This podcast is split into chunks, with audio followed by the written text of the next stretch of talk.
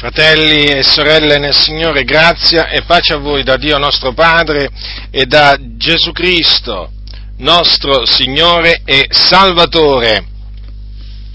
C'è una espressione o una frase molto usata, diciamo pressoché da tutti. Voglio dire, quando dico da tutti, voglio dire sia da credenti, che da non credenti, basta che, basta che uno diciamo, eh, si trova a evangelizzare per esempio dei cattolici romani, eh, generalmente ti mostrano di conoscerla questa, questa, frase. E poi è molto usata anche in ambito, in ambito evangelico, quindi la usano sia pastori che preti, i preti della Chiesa Cattolica Romana e la frase è che Dio, quella che dice che Dio ama il peccatore ma odia il peccato. Eh, l'altro giorno stavo cercando su internet appunto questa frase per vedere un po' quanto fosse diffusa e in effetti è molto diffusa. Basta che voi mettete in un motore di ricerca eh, questa eh, proprio frase e vi renderete conto quanto sia menzionata, quanto sia menzionata. Veramente è una delle frasi più famose che eh, diciamo ci sono. Tra quelle che ci sono c'è pure quella di aiutati che Dio ti aiuta e così via, però questa qui credo che, credo che sia proprio la più conosciuta forse. Ed è quella che mi accingo a confutare.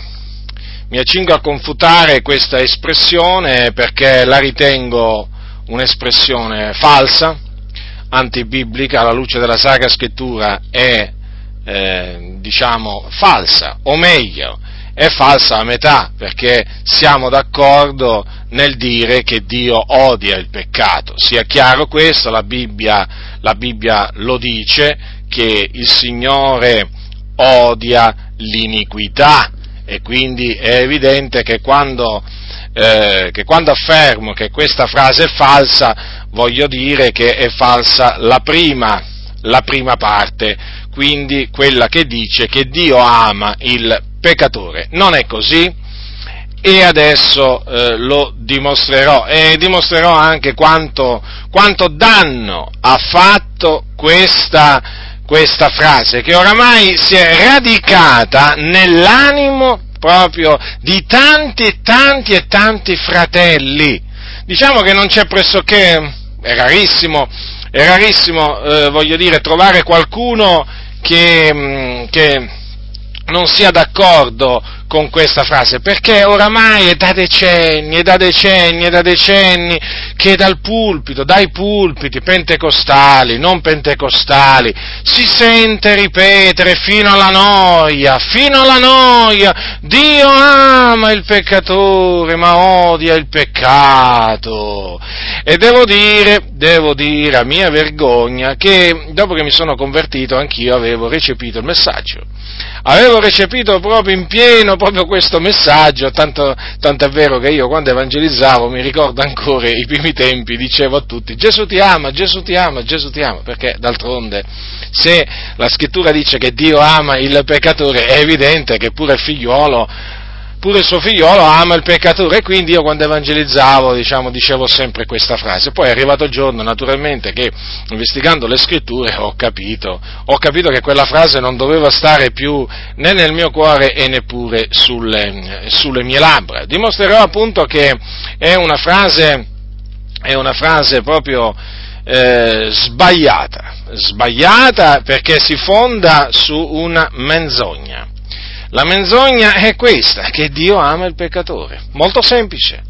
Ora, è chiaro che noi per dimostrare che qualcosa è menzogna, eh, eh, non è che noi usiamo, voglio dire, gli scritti di Platone o gli scritti di Socrate o di qualche altro filosofo o di qualche scrittore famoso, no, noi usiamo la Sacra Scrittura, dobbiamo fare riferimento alla Sacra Scrittura perché noi riteniamo che appunto è la Sacra Scrittura, la parola di Dio, ispirata da Dio e quindi verità, come disse Gesù al Padre, la tua parola è verità. Dunque, essendo che la parola di Dio è verità e non può mentire, è evidente, nel momento in cui una frase, una frase si oppone alla parola del Signore, noi la dobbiamo dichiarare falsa menzognera, non possiamo, non possiamo, fare altrimenti. Infatti vi ho detto per esempio che nel momento in cui eh, nella frase c'è che Dio odia il peccato, siamo d'accordo, non abbiamo nulla da dire, anche perché non si può fare nulla contro la verità. La verità è questa, che Dio odia il peccato, è confermato dalla Sacra Scrittura, il Signore odia, odia, il Signore odia l'iniquità il frutto della rapina, il Signore Dio odia eh, ehm, l'empietà, questo è proprio pienamente in accordo con la Sacra Scrittura. Ma quando si va alla frase Dio ama il peccatore, no. Allora lì le cose cambiano, perché da nessuna parte c'è scritto nella Bibbia che Dio ama il peccatore, anzi c'è scritto il contrario. Ed è questo appunto che mi accingo a dimostrarvi. Vi stavo dicendo, noi naturalmente per dimostrare che una frase è menzogna, chiaramente ho una dottrina, noi chiaramente facciamo riferimento alla parola del Signore. Facciamo degli esempi, degli esempi pratici. Nel momento in cui eh, voi state evangelizzando, per esempio, dei cattolici romani, che eh, vi dicono, beh, ma eh, noi abbiamo la speranza di andare nel purgatorio, e poi da lì, mediante il suffragio dei viventi in nostro favore, poi naturalmente lì dopo del tempo noi ehm, entreremo nel regno dei cieli. Ora voi che cosa gli dite? No, gli dici, gli dite non è così, perché la Sacra Scrittura afferma appunto che ci sono solo due luoghi nell'aldilà dove vanno le anime e sono l'inferno per gli empi e, naturalmente il paradiso per i giusti, ma non esiste il purgatorio dove si va per un certo periodo di tempo a eh, purgarsi da eh, residui di colpa eh, diciamo dovuti, dovuti, a Dio per i peccati commessi, che il prete non ha potuto in quanto il prete non ha potuto rimettere tutta la colpa e così via, insomma, in base alla dottrina della Chiesa Cattolica Romana. Voi naturalmente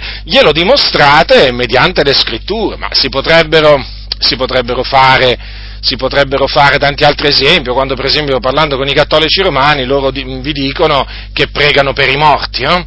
voi gli dite no, no, assolutamente non è così, è falso, non è biblico, perché giustamente gli dite che noi dobbiamo pregare per i vivi, perché per i morti non possiamo fare più nulla, sia per quelli che sono all'inferno, sia per quelli che sono in paradiso. E naturalmente siamo d'accordo quindi nel, nel rigettare queste, queste asserzioni dei cattolici, ma guarda un po', nel momento in cui vengono fatte certe affermazioni altrettanto sbagliate in mezzo alla Chiesa, dai pulpiti, naturalmente, eh, cosa succede? Succede che sono pochi quelli che si prendono, diciamo, eh, il tempo eh, di andare a investigare le scritture per vedere se le cose stanno così. Perché molti danno assodato che naturalmente il pastore gli ha detto la verità. Quindi se il pastore dice che Dio ama il peccatore, perché mettere in dubbio quello che dice il pastore? Perché andare a vedere se la Bibbia dice, ehm, dice, mm, dice il contrario, magari No, non c'è bisogno, perché il pastore è il pastore, è l'unto dell'Eterno, così lo chiamano, alcuni anzi si ritengono persino infallibili quando, quando sono dietro il pulpito, praticamente, praticamente, mentre il Papa si definisce eh, infallibile ex cattedra, praticamente ci sono dei pastori evangelici che si ritengono infallibili appunto quando sono dietro al pulpito, infatti guai a chi li contesta, anche se dicessero che Adamo volava e con, diciamo, in un, diciamo, in un batter d'occhio. All'inizio lui poteva andare sulla Luna, guai a chi li contesta, perché appunto quello è un infallibile, quello praticamente si è dichiarato infallibile, quello è un unto dell'Eterno che non va assolutamente ripreso, perché, perché è l'unto dell'Eterno, come vi ho già dimostrato in un'altra circostanza, anche questa è un'altra, è un'altra di quelle diciamo, frasi che viene usata per, mm, per mettere il bavaglio, il bavaglio ai credenti che intendono la parola del Signore. Dunque, diciamo, la maggior parte non, non, ci pensa minimamente a verificare se questa espressione Dio ama il peccatore è, eh, è verace. E allora ho deciso di, ehm, eh, di confutarla appunto per farvi eh, vedere che eh, non è verace, non è assolutamente verace. Vogliate prendere il capitolo, il Salmo 5? Il Salmo 5. Allora, cosa dice la Sacra Scrittura? Cosa dice la Sacra Scrittura? Ecco che cosa dice. Eh, capi- allora, Salmo 5, leggerò, leggerò versetto 4 e 5 e 5 e 6. Dice, poiché tu non sei un Dio che prenda piacere nell'empietà, il malvagio non sarà tuo ospite. Quelli che si gloriano non sussisteranno dinanzi agli occhi tuoi. Tu odi tutti gli operatori di iniquità. Tu farai perire quelli che dicono menzogne. L'Eterno aborisce l'uomo di sangue e di frode. Ora, fratelli nel Signore, come potete vedere qua, c'è una dichiarazione molto chiara, esplicita, che dice, tu odi tutti gli operatori di iniquità. Guardate che ci sono due I eh, dopo la D, perché questo è il verbo odiare. Eh, no, dico questo perché qualcuno magari potrebbe prenderlo magari per il verbo udire. Eh? Tu odi tutti gli operatori di iniquità, nel senso tu ascolti, eh? Dico questo, sapete, perché, vedete, è importante anche fare la differenza tra, tra i verbi, no? Dire tu odi il grido dei giusti vuol dire che il Signore ascolta il grido dei giusti. Dire tu odi tutti gli operatori di iniquità, quindi con due i, eh, significa che il Signore odia, odia tutti gli operatori di iniquità, quindi non li ascolta, eh, ma li odia. Ora, generalmente si sente dire che Dio ama. Dio amore, d'altronde è, normale, no? Sentir dire che Dio ama perché Lui è amore. Però non si sente quasi mai dire che Dio odia.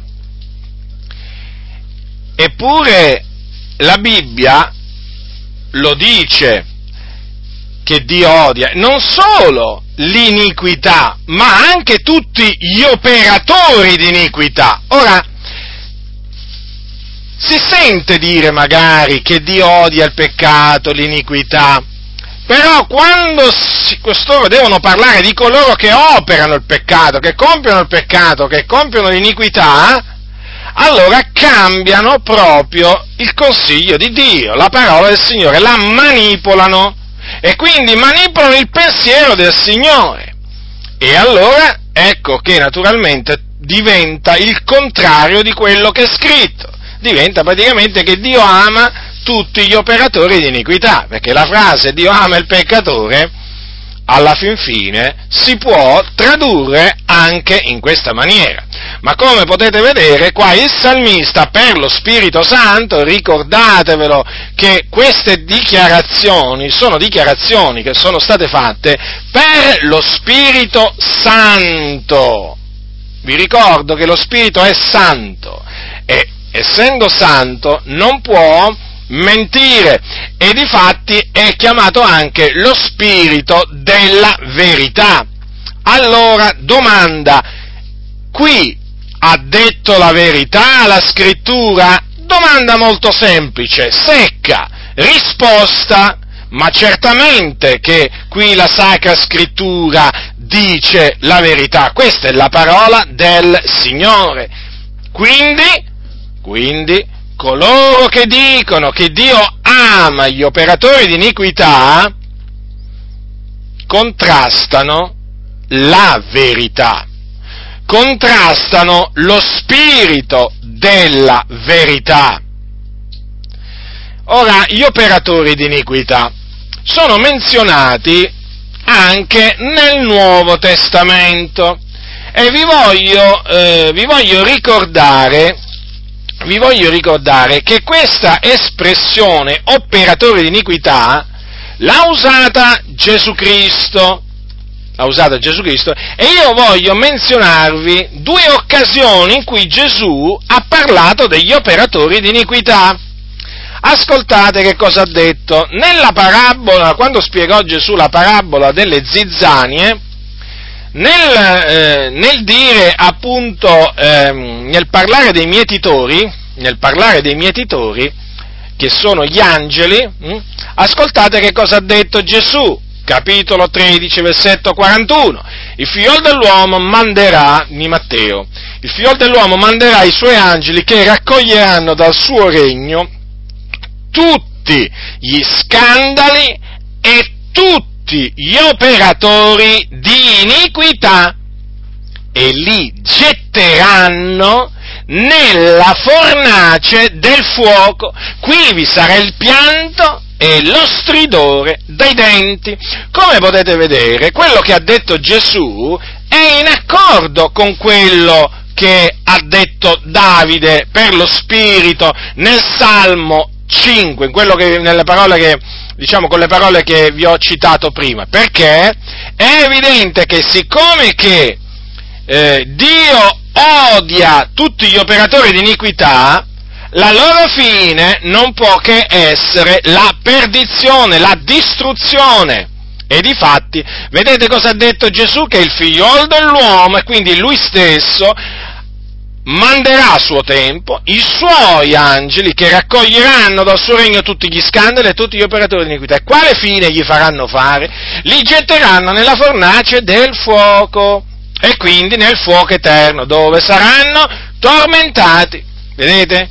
Sarà il pianto là e lo stridore dei denti. Ora, dico, ma è normale? Certo che è normale. È normale che gli operatori di iniquità vadano a finire nel, eh, nella fornace del fuoco. E quindi non possono essere persone amate da Dio. Il Dio persone che ama le manda, le manda nella fornace del fuoco, ma non mi pare, ma non mi pare, non può essere, perché Dio è un Dio, è un Dio giusto. Che fa il Signore? Manda i suoi, i suoi amati, quelli che Lui ama, li scaraventa nella fornace del fuoco? No, fratelli, solo persone da Lui odiate possono fare quella fine. E vedete, Gesù ha pienamente confermato quello che era stato detto dalla Sacra Scrittura. Un'altra circostanza in cui Gesù ha parlato degli operatori di iniquità è quando ha spiegato che non tutti quelli che, di, che dicono Signore, Signore, entreranno nel regno dei cieli, non tutti quelli che gli dicono Signore, Signore, entreranno nel regno dei cieli. Ascoltate che cosa ha detto Gesù al capitolo 7 di Matteo, c'è, è scritto, molt, allora, dal versetto 21, eh, non chiunque mi dice Signore, Signore entrerà nel regno dei cieli, ma chi fa la volontà del Padre mio che è nei cieli. Molti mi diranno in quel giorno, Signore, Signore, non abbiamo noi profetizzato in nome tuo e in nome tuo cacciato demoni e fatte in nome tuo molte opere potenti, allora dichiarerò loro, io non vi conobbi mai, dipartitevi da me, voi tutti operatori di iniquità. Quindi ancora una volta è confermato che tutti gli operatori di iniquità non erediteranno il regno dei cieli. Sono coloro che prendono piacere nell'iniquità, sono gli iniqui sono i peccatori, avete compreso? Sono quelli che prendono piacere nel trasgredire la legge santa del Signore. Ecco che cosa dirà a costoro, quantunque abbiano profetizzato in nome del Signore, quantunque abbiano fatto molte opere potenti, cacciato demoni nel nome di Gesù, eh? però il Signore in quel giorno li allontanerà da Lui, non li riceverà, ma li rigetterà, rinnegandoli, dicendo infatti, di, io non vi conobbi mai, vedete? Dipartitevi da me, voi tutti, operatori di iniquità. Certo, perché costoro, quantunque facessero quelle opere nel nome di Gesù, erano degli iniqui, degli operatori di iniquità. Ed esistono, esistono, fratelli nel Signore, costoro. Ora, il Dio a costoro li ama? No, perché la Bibbia dice che Dio odia tutti gli operatori di iniquità. Quindi vedete come la scrittura conferma la scrittura, la scrittura spiega la scrittura. Non è chiaro, fratelli, non è abbastanza chiaro questo? Certo, lo so, non è popolare, non è popolare sentir dire che Dio odia delle persone, eh, certo, non è popolare, non è che ti fai, non è che ti fai tanti amici, eh, dicendo che Dio che Dio odia tutti gli operatori di iniquità, anzi ti fai molti nemici. Ma fratelli nel Signore, come diceva l'Apostolo Paolo, sono diventato vostro nemico dicendovi la verità. Questa è la verità, piaccia o non piaccia, questa è la verità. Quindi, eh, voglio dire, se uno si fa tanti nemici per aver detto questa verità, aver proclamato questa verità, eh beh, vengano gli nemici, certamente non ci metteranno paura quando anche un esercito si accampasse attorno a noi, il nostro cuore rimarrà fermo, il nostro cuore non tremerà, perché il Signore è con noi. Dunque, vedete, fratelli nel Signore, vi ho dimostrato che il Signore odia, il Signore Dio odia tutti gli operatori di iniquità. C'è un altro passo che vorrei leggervi. Prendete il Salmo, sempre il Salmo, allora, no, il Salmo 11, un altro Salmo, ehm, il Salmo 11. Allora leggerò due versetti, due versetti, allora il 5 e il 6. Salmo 11, è sempre Davide, sempre Davide il dolce cantore di Israele, eh? Il cantore di Israele, l'uomo eh, che disse appunto che lo Spirito Santo aveva parlato per bocca sua. L'Eterno scruta il giusto, ma l'anima sua odia l'empio è colui che ama la violenza. Egli farà piovere sull'empio carboni accesi, zolfo e vento infuocato sarà la parte del loro calice. Avete visto dunque, fratelli nel Signore, quanto, quanto anche qui la scrittura è chiara. Il Dio odia l'empio. Lo odia. Come c'è scritto nel Salmo 5 che Dio odia tutti gli operatori di iniquità, Qui c'è scritto che il Dio odia l'empio. Ora, ma questo empio qua, di cui parla, ma chi è questo empio?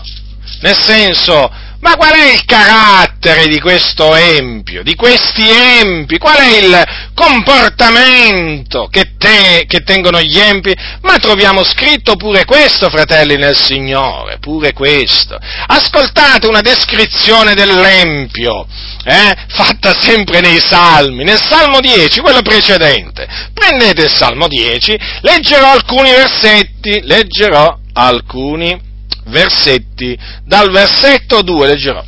L'empio nella sua superbia perseguita con furori miseri.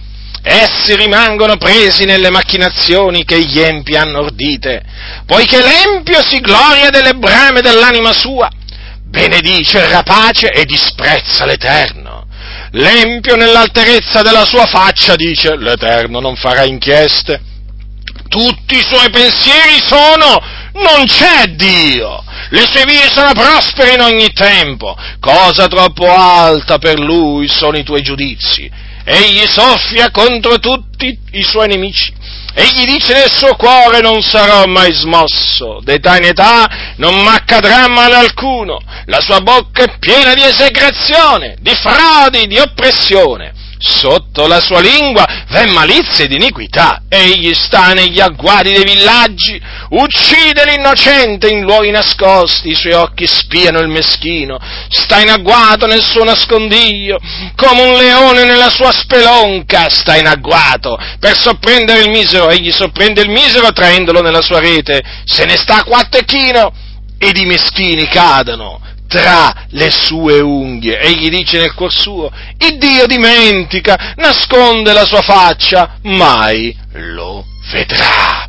Vedete dunque quale descrizione eh, dell'Empio. Fratelli nel Signore, considerate che essere spregevole agli occhi di Dio, un uomo veramente che uccide, un uomo che mente, un uomo che calunnia, un uomo che usa ogni sorta di frode per aggirare il giusto, per atterrarlo, lo spia, per trarlo nella sua rete, per divorarlo. È un uomo malvagio, è un uomo malvagio, è un uomo il cui pensiero, anzi, i cui pensieri sono non c'è Dio, quindi è ateo, non crede nell'esistenza di Dio. Avete visto qua? Eh? Quindi gli atei, gli atei sono empi, e eh, d'altronde sono, tutti i loro pensieri sono non c'è Dio, lo stolto ha detto nel suo cuore non c'è Dio, voi lo sapete, no? Quindi vedete l'empio, ecco, molto chiara come descrizione. E guardate che di questi empi ce ne sono, eh? Non è che è una razza di persone estinte, esistono gli empi! E cosa dice la Sacra Scrittura di costoro?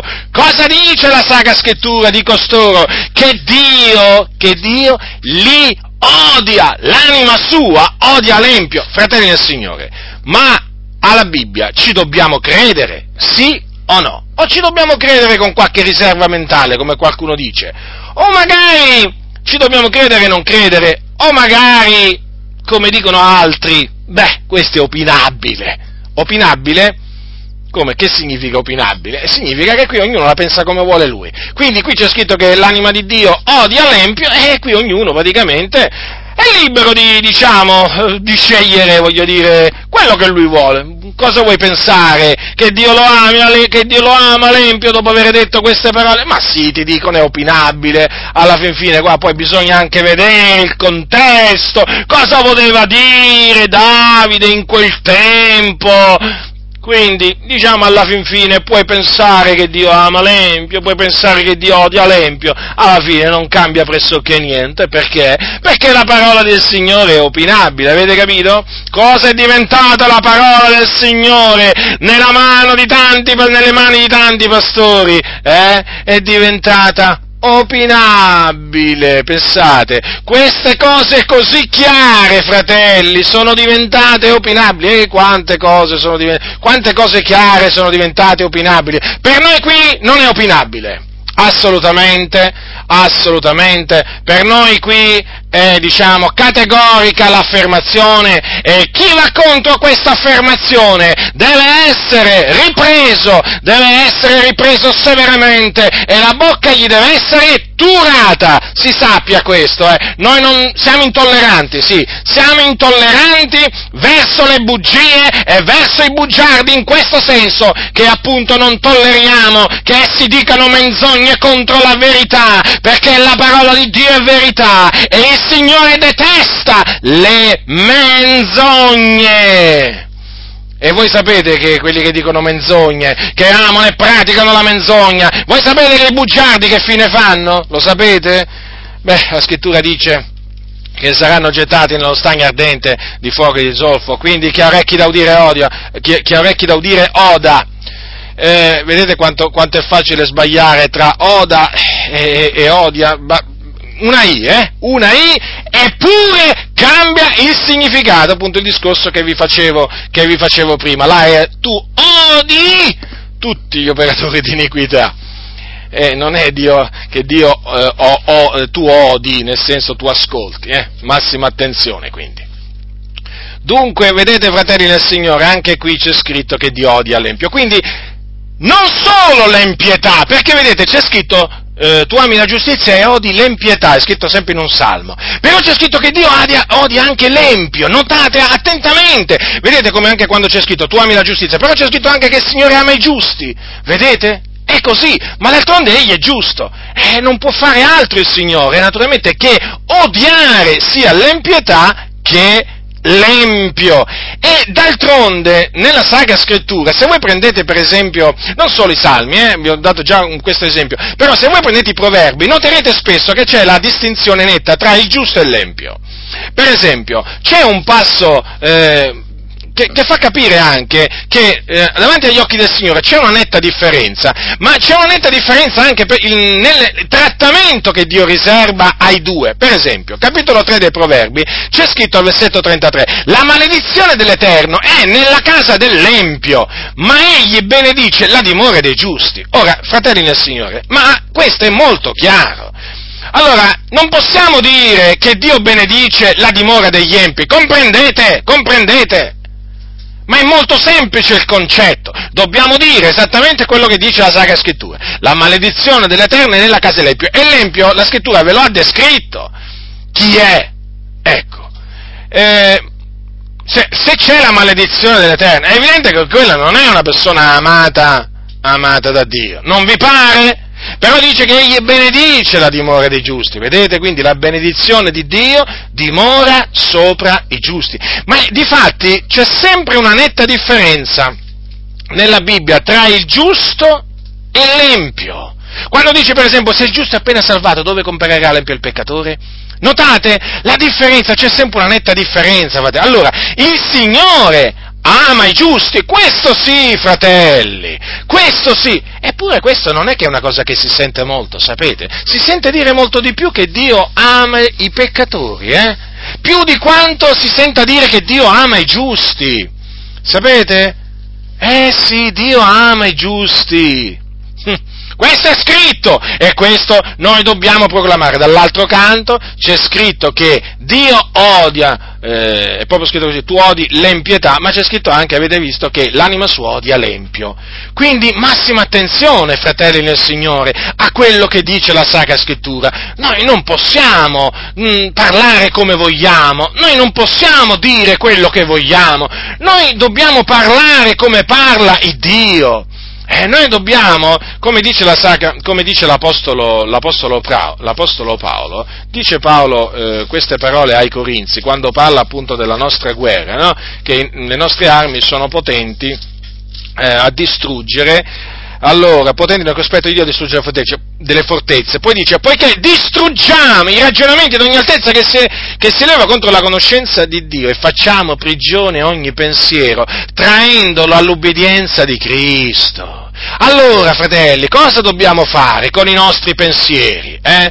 Con i nostri pensieri dobbiamo trarli, diciamo, eh, farli prigione eh, per trarli all'ubbidienza di Cristo. Se c'è qualche pensiero contrario al pensiero di Dio, noi lo dobbiamo acchiappare, eh, detto proprio in una maniera mm, abbastanza, diciamo, come dire, mm, usiamo mm, questa espressione molto semplice, e dire, no, tu vieni qua che devi ubbidire a Cristo, Ah, quindi acchiappiamo quel pensiero che va contro il pensiero di Dio e di Cristo e lo traiamo all'ubbidienza di Cristo. Come, sarebbe come dirgli, vieni qua, tu devi ubbidire a Cristo, capite? E d'altronde, altrimenti come faremmo a dire che abbiamo la mente di Cristo, fratelli? Ma se cominciamo a ragionare, a pensare come i pagani, ma se cominciamo veramente a usare la parola del Signore a nostro piacimento, gli facciamo dire quello che vogliamo, ma come potremo dire che noi abbiamo la mente di Cristo, fratelli. Chi ha la mente di Cristo ragiona come Cristo, pensa come Cristo. Eh, vedete dunque? Ma affinché ciò avvenga, dobbiamo fare prigione, afferrarli, imprigionare i pensieri e trarli all'ubbidienza di Cristo. E invece molti che fanno? Molti che fanno, prendono Cristo, lo fanno prigione, usiamo questa espressione, il contrario praticamente, e lo traggono all'ubbidienza dei loro pensieri. Infatti si sono fatti un Gesù a loro immagine e somiglianza, si sono fatti un Dio a immagine e loro somiglianza. E di fatti oggi quando li senti parlare tu ti domandi, ma questi qua sono dei cristiani? Perché non parlano come Cristo, non ragionano come Cristo, non parlano come la parola del Signore, parlano come la gente del mondo, sapete quante persone del mondo mi hanno detto, ma Dio ama il peccato, quando, quando naturalmente li esorto a ravvedersi dai loro peccati, eh, a convertirsi, altrimenti andranno all'inferno, loro dicono, ma Dio ama il peccatore, no, gli dico, il Dio odia l'empio, tu sei sotto l'ira di Dio, e Dio ti scaraventerà all'inferno se non ti ravvedi e non credi nel Signore Gesù Cristo. Quale Dio ama il peccatore? L'ira di Dio, gli dico, riposa su di te e l'unica maniera per rimuoverla è quella di credere nel Signore Gesù Cristo. E ora veramente che la Chiesa si svegli da questo torpore nel, nel, quale, nel quale, è caduta, è stata fatta cadere da tanti pastori ciechi, sordi, insensati. E ora, popolo di Dio, che ti svegli anche qui in Italia, perché veramente per anni tanti pastori hanno fatto, hanno fatto e detto quello che hanno voluto senza essere contrastati né privatamente e né pubblicamente. Quando dico contrastati dico ripresi, intendo dire ripresi, sgridati, perché non è permesso a nessuno di mentire contro la verità. Non importa se è un ministro dell'Evangelo, non importa se è uno che si è convertito l'altro giorno, non importa se c'hai 50 anni di, diciamo, eh, che sei salvato, non importa se sei salvato da un giorno, nessuno si deve permettere, nessuno ha il diritto di mentire contro la verità. Quelli che pensano di avere questo diritto, già perché c'è pure chi, chi, chi pensa di avere questo diritto, sapete? Oh, si sente si vengono, a con- si vengono a sapere tante cose in questi ultimi termini dei tempi, cose sconcertanti! Ci sono persone che pensano di avere il diritto di mentire contro la verità. Beh, sappiano costoro, sappiano costoro che costoro veramente hanno l'ira di Dio sulla loro testa. Non importa, non importa chi siete, come vi chiamate, quante lauree avete, non importa di che denominazione fate parte, non importa se sapete il greco, l'ebraico, l'aramaico, tu tutte le lingue semite, non importa quante lingue sapete, non importa proprio agli occhi del Signore e non importa nemmeno se avete 50 anni di ministero, 60, 70, 80, non importa, proprio niente, non avete il diritto, non avete il diritto di contrastare la verità. Non lo avete questo diritto. Ecco perché noi naturalmente ci indigniamo. Ci indigniamo perché? Perché il giusto odia la menzogna. Il giusto odia la menzogna, il giusto non ama la menzogna. Qui pare veramente, in effetti, che molti amano la menzogna invece. Non ti interessa la verità? Non ti interessa la verità? E chi ti sei convertito a fare? Ma che ti sei convertito a fare dal cattolicesimo a Cristo Gesù? Ma che cosa ti sei convertito a fare eh, dall'iniquità a Cristo? Se poi veramente sei diventato una persona peggio di prima che tollera il peccato, che lo accarezza, lo coccola assieme a tutte le menzogne, eh? Ma che ti sei convertito a fare?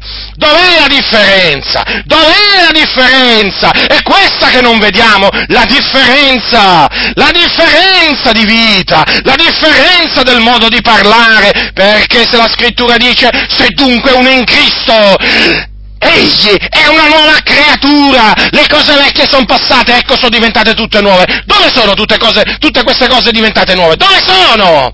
Che a me mi paiono tutte quelle ancora vecchie. C'è gente che ragiona, parla e agisce come quando veramente era nelle tenebre. Ma vi siete veramente convertiti? Ma provate voi stessi, esaminate voi stessi. Mettetevi in ginocchio davanti al Signore e ponetevi questa domanda, ma mi sono veramente convertito? E se ti sei convertito, a che cosa ti sei convertito? Ti sei convertito a Cristo Gesù o a una denominazione o a un essere umano sulla faccia della terra? A chi ti sei convertito? Se ti sei convertito veramente al Signore Gesù Cristo, sappi che devi fare prigione ogni pensiero e trarre all'ubbidienza di Cristo Gesù. Questo dice la Sacra Scrittura. Hai capito? Non devi trarre i tuoi pensieri all'obbedienza dei manuali della scuola domenicale, va bene? O dei tuoi pastori, ma della Sacra Scrittura! Questo ancora molti non l'hanno capito. Ed ecco vengono fuori queste frasi antibibliche. Ma Sì, ma fratello, ma stai a guardare a queste cose. È come se ci sto a guardare a queste e anche ad altre cose, perché hanno fatto un danno enorme, incalcolabile, nella vita di chiesa di tanti credenti in tutti questi decenni. Possiamo dire tranquillamente, senza veramente il minimo, il minimo dubbio, che ci sono veramente chiese rovinate dai pastori, pastori che non conoscono le scritture, che sono ignoranti, che sono stolti, insensati insensati e le chiese in mano a costoro sono state rovinate, guastate. È una delle maniere è una delle frasi, è una delle espressioni di cui si sia usato il nemico, è appunto tramite questi pastori, è questa, che Dio ama il peccatore. Eh già, Dio ama l'empio, ma il Signore è così buono che lo ama. E se lo ama allora mi dovete spiegare come mai lo scaraventerà quando morirà nei suoi peccati, lo scaraventerà nel fuoco dell'Ades. Ah già, voi non ci credete che c'è il fuoco dell'Ades, mi rivolgo a quelli delle Adi, già voi non ci credete, eh, voi voi, eh, voi, siete quelli del tutto l'Evangelo, del tutto l'Evangelo che vi pare e piace a voi! Questo è il tutto l'Evangelo vostro! Ah già, è vero, dimenticavo, toh, dimenticavo! Voi non ci credete che c'è un vero fuoco, né nell'Ades né nello stagno ardente di fuoco e di zolfo! Eh già, quanto è buono il vostro Dio! È così buono il vostro Dio che ama gli empi! E poi, quando muoiono, non è che li manda in un fuoco, li manda in un luogo dove stanno un po' male, sì, però alla fin fine non è che c'è tutto questo poi tormento, no, eh, se non c'è il fuoco, se non c'è il fuoco, sì, ci sarà qualche dolorino, qualche dolore, ma certamente non ci sarà quel tormento intenso, continuo, prodotto dal fuoco insensati che non siete altro, insensati, avete manipolato pure la sacra scrittura e di questo renderete conto al Signore. E per questo sarete puniti dal Signore se non vi ravvedete, ma lo volete capire che vi dovete ravvedere, ma in come vi si deve dire, vi dovete ravvedere, quindi cambiare modo di pensare, dovete cambiare modo di pensare, perché il vostro modo di pensare è perverso agli occhi del Signore. Voi avete preso la parola del Signore, l'avete fatta prigione, l'avete resa ubbidiente. A che cosa l'avete tratta all'ubbidienza? Dei vostri ragionamenti vani, della vostra filosofia diabolica. Ecco che cosa avete fatto. E siete arrivati persino a togliere il fuoco, diciamo, tra virgolette, togliere naturalmente, togliere il fuoco sia dalla dall'Ades che dallo stagno ardente di fuoco e di zolfo, ma c'ho una cattiva notizia per voi, quel fuoco è reale! Che, che ne dica Toppi, il vostro beneamato Toppi, che tanto danno ha fatto con i suoi libri, che tanto danno ha fatto, vi piaccia o non vi piaccia, così stanno le cose, e siete diventati lo zimbello, la barzelletta di tanti credenti, che a cui avevate fatto credere che voi avevate la sana dottrina,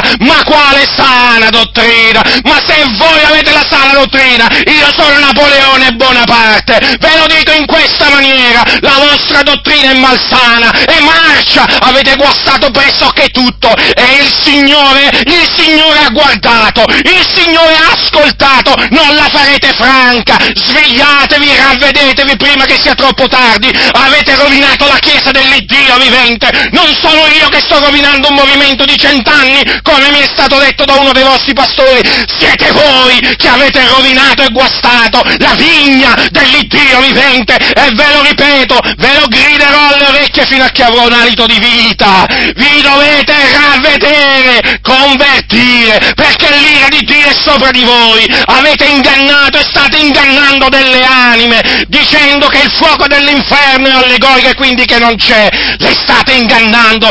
In primis state ingannando i peccatori, perché quando moriranno si troveranno nel fuoco e diranno ma non mi avevano avvertito nelle Adi, non me l'avevano detto che c'era il fuoco nell'inferno, ma avevano detto di non preoccuparmi, perché quel termine fuoco nel Nuovo Testamento significava tormento, dolore dell'anima, e invece li avete ingannati perché non amate la verità, non l'amate la verità, perché se voi l'amaste la verità, eh, non vi spingereste ad annullare queste cose chiare della Sacra Scrittura, ma renderete conto, Signore, non dovete rendere conto a me, renderete conto all'Iddio vivente vero, che ha fatto il cielo, la terra, il mare e tutte le cose che sono in essi, che vi ricordo, non terrei il colpevole per innocente, e voi siete colpevoli, siete colpevoli, siete colpevoli, questo è quello che dice il Signore, non state ad ascoltare quelli che vi lusingano, non state ad ascoltare il vostro cuore ingannevole che vi sta lusingando, voi siete colpevoli davanti al Signore, e il Signore ve la farà pagare, perché non tiene il colpevole per innocente sufficiente Già, ci dovete sempre essere voi nel discorso, d'altronde, d'altronde voi siete le Adi, quelli naturalmente del tutto l'Evangelo, quelli che si ergono sopra tutti e tutto, già, no, non solo sopra tutte le altre chiese e sopra tutti gli altri che ma anche soprattutto. Oramai vi ergete persino sopra Dio, perché la sua parola nelle vostre mani è diventata come argilla, la modellate, la modellate a vostro piacimento, ingannando le anime. Ma sappiate, sappiate sappiate che tante anime, grazie a Dio, stanno comprendendo, stanno, stanno comprendendo chi sono gli ingannatori, gli imbroglioni, hanno compreso, hanno compreso, grazie al Signore, grazie al Signore, sempre più anime vengono liberate dal laccio in cui voi le avete prese.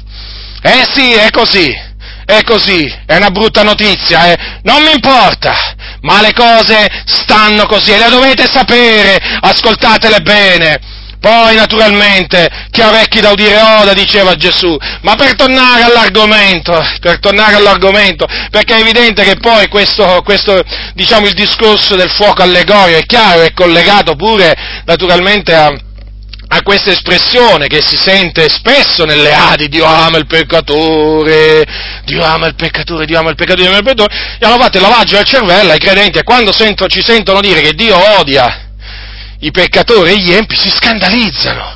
Non è che si scandalizzano i credenti quando sentono dire che Dio ama gli empi, Capite? No, si scandalizzano quando sentono dire che Dio odia gli empi. Vedete? Vedete il danno che hanno fatto? E eh, certo, capovolgendo le cose.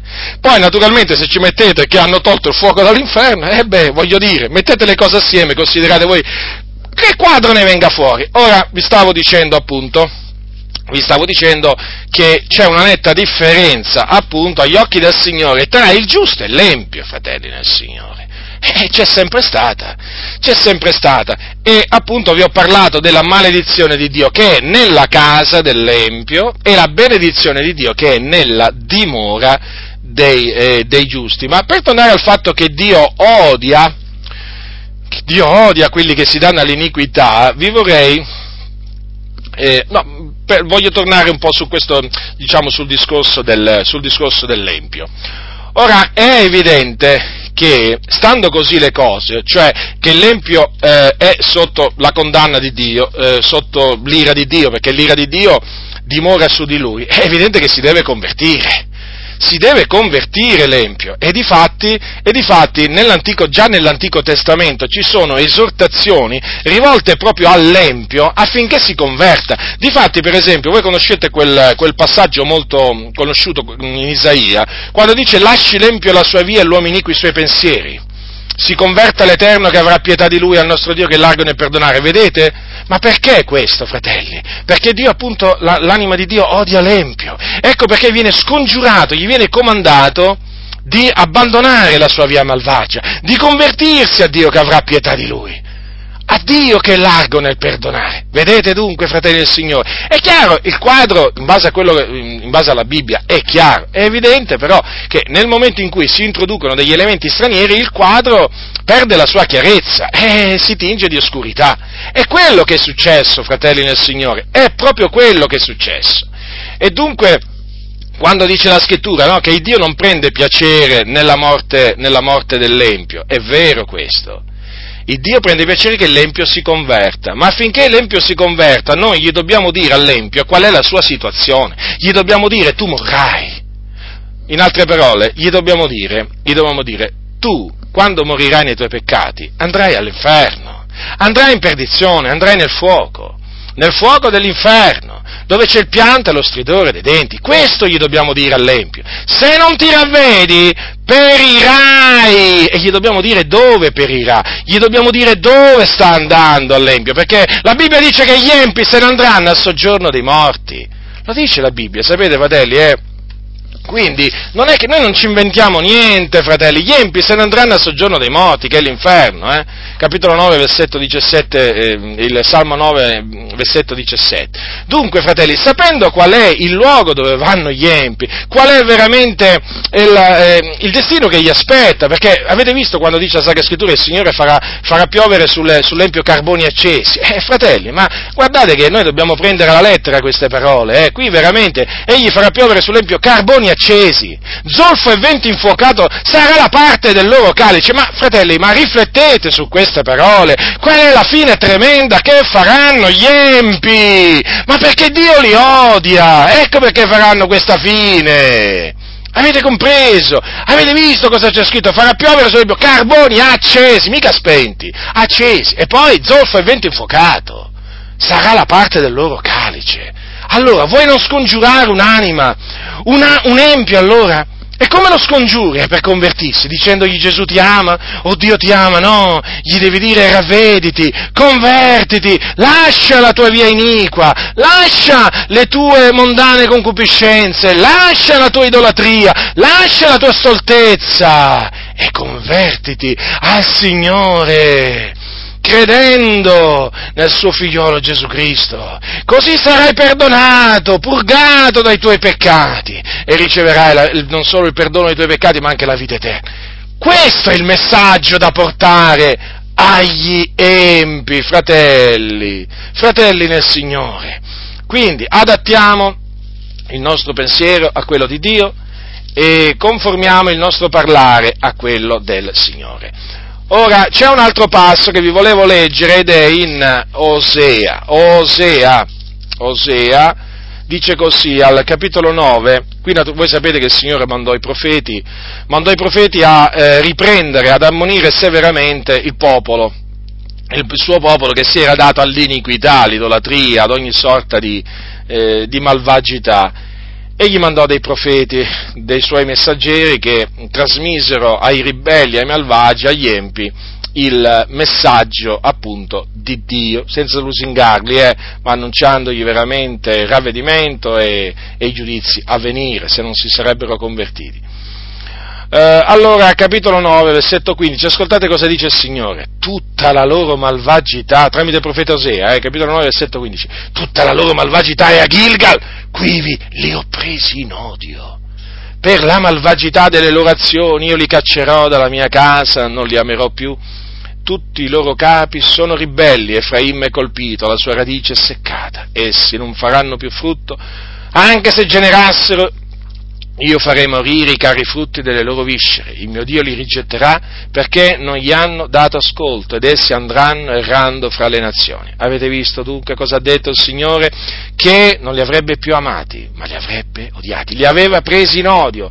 Per quale ragione? A motivo della malvagità delle loro azioni, a motivo della malvagità delle loro azioni. E naturalmente il Signore sentenziò la loro fine, decretò quale doveva essere la loro fine Vedete, fratelli e signori, è tutto confermato nella Sacra Scrittura, eh? È tutto confermato. Qui stiamo parlando della Sacra Scrittura, cari fratelli. Ve lo ribadisco, questa è la parola del Signore. Quando noi diciamo che Dio parla tramite la Bibbia, vogliamo dire proprio questo, eh? che questa è la sua parola. E quindi bisogna prestare, bisogna prestare molta, molta attenzione.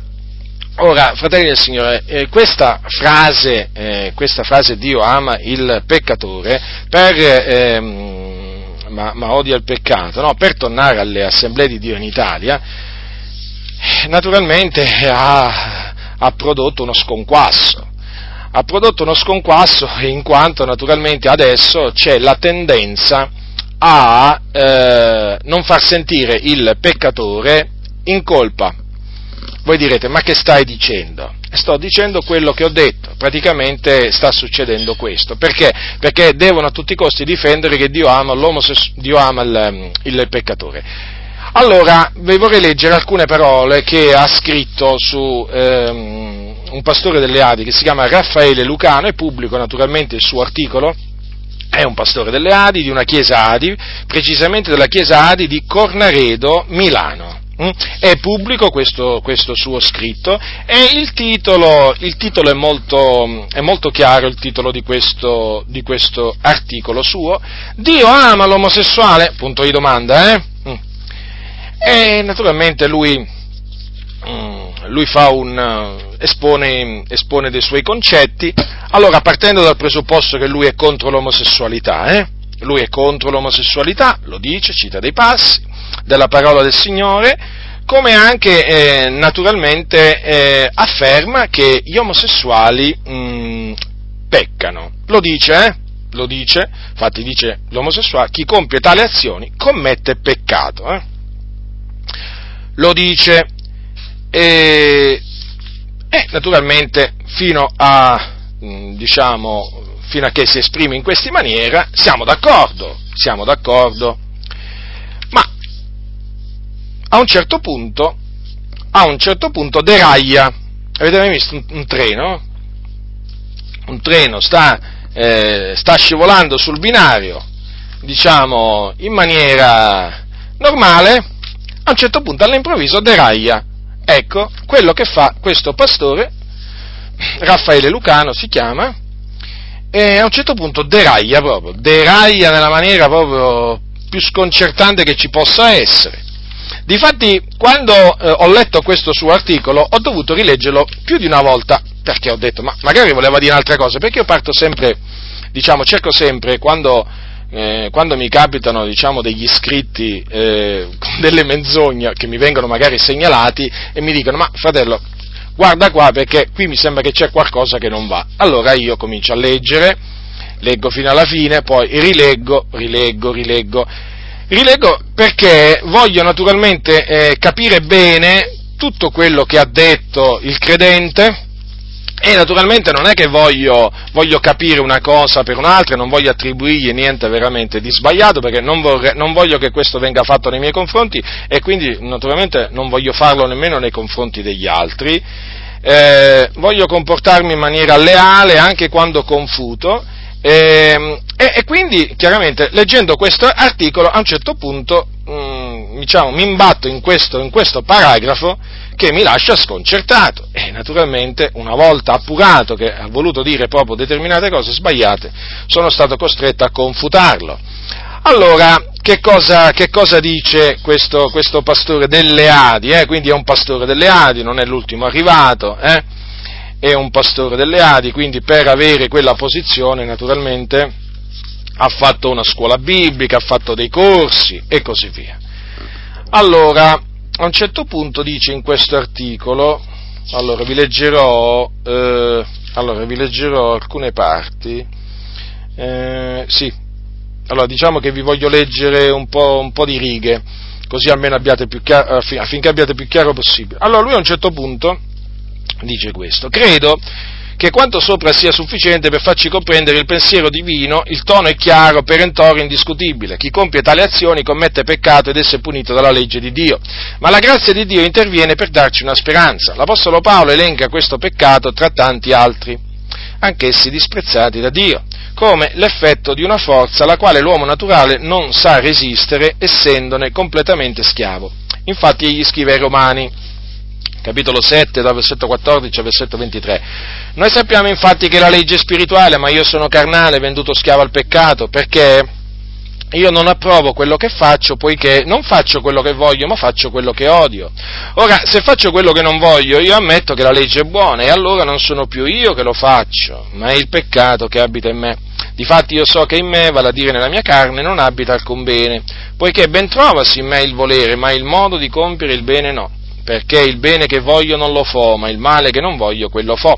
Ora, se ciò che non voglio è quello che fo, non sono più io che lo compio, ma è il peccato che abita in me.